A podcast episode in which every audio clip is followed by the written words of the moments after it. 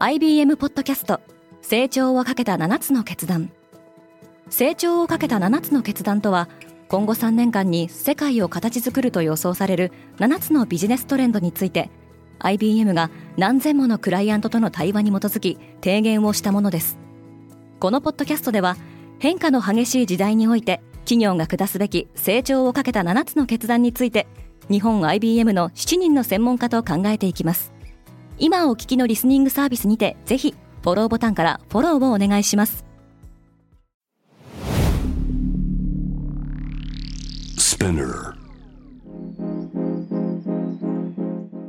おはようございます。山本ソニアです。さんがつにじゅうごにち金曜日、世界で今起きていること。このポッドキャストでは、ニューヨークのニュースルームから世界に向けて今まさに発信されたニュースレターを声でお届けします。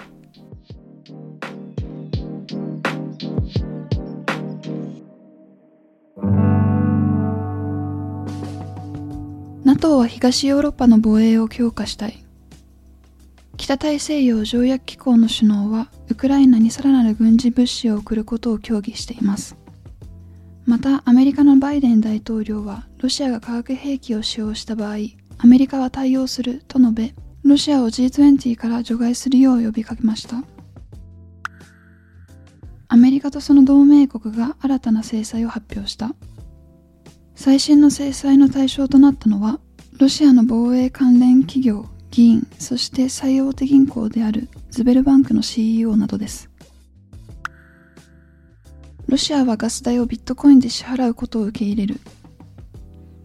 ただし、ロシアから購入したガスの代金をビットコインで支払えるのは、ロシアが友好国とみなした国に限られます。ソフトバンクグループはろっぴゃくおくドル規模の アイピーオー を目指している。すでに頓挫したイギリスの半導体設計大手企業 アーム をアメリカの半導体大手の エヌビディア に売却する計画は、発表時点での買収額がよんひゃくおくドル、日本円でおよそ よんてんはちちょうえん規模でした。ソフトバンクグループは アイピーオー にそれ以上の価値があることを投資家に納得させようとしています。シンガポールは新型コロナウイルスの規制を緩和する。さんがつにじゅうくにちから屋外でのマスクの着用義務がなくなるほか、しがつついたちからはワクチン接種済みの旅行者は到着時の検査が不要になります。東芝の将来は見通しが悪い。株主は東芝の事業をにぶん割する提案を否決し、出資の受け入れを積極的に検討するよう求める株主提案も否決しました。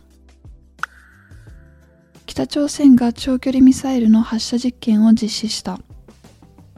アイシービーエム 大陸間弾道ミサイルの発射はにせんじゅうななねん以来とみられます。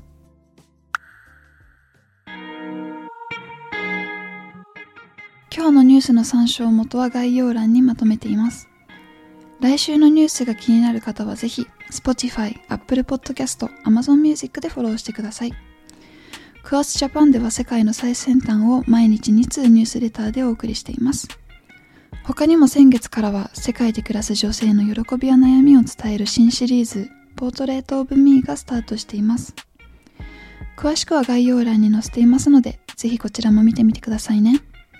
山本ソニアでした。Have a nice weekend!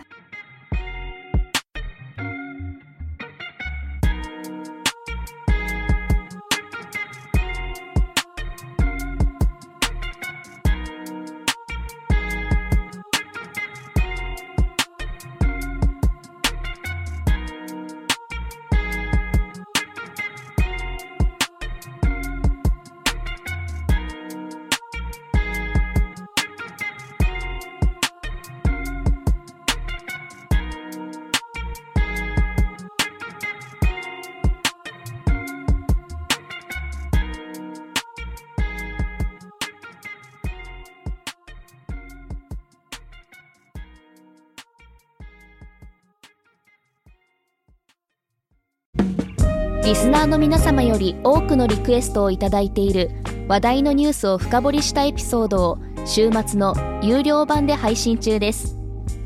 今ならいっかげつ無料トライアルを実施中。詳細は概要欄に記載しています。この機会にぜひ聞いてみてくださいね。感想、ご意見もお待ちしています。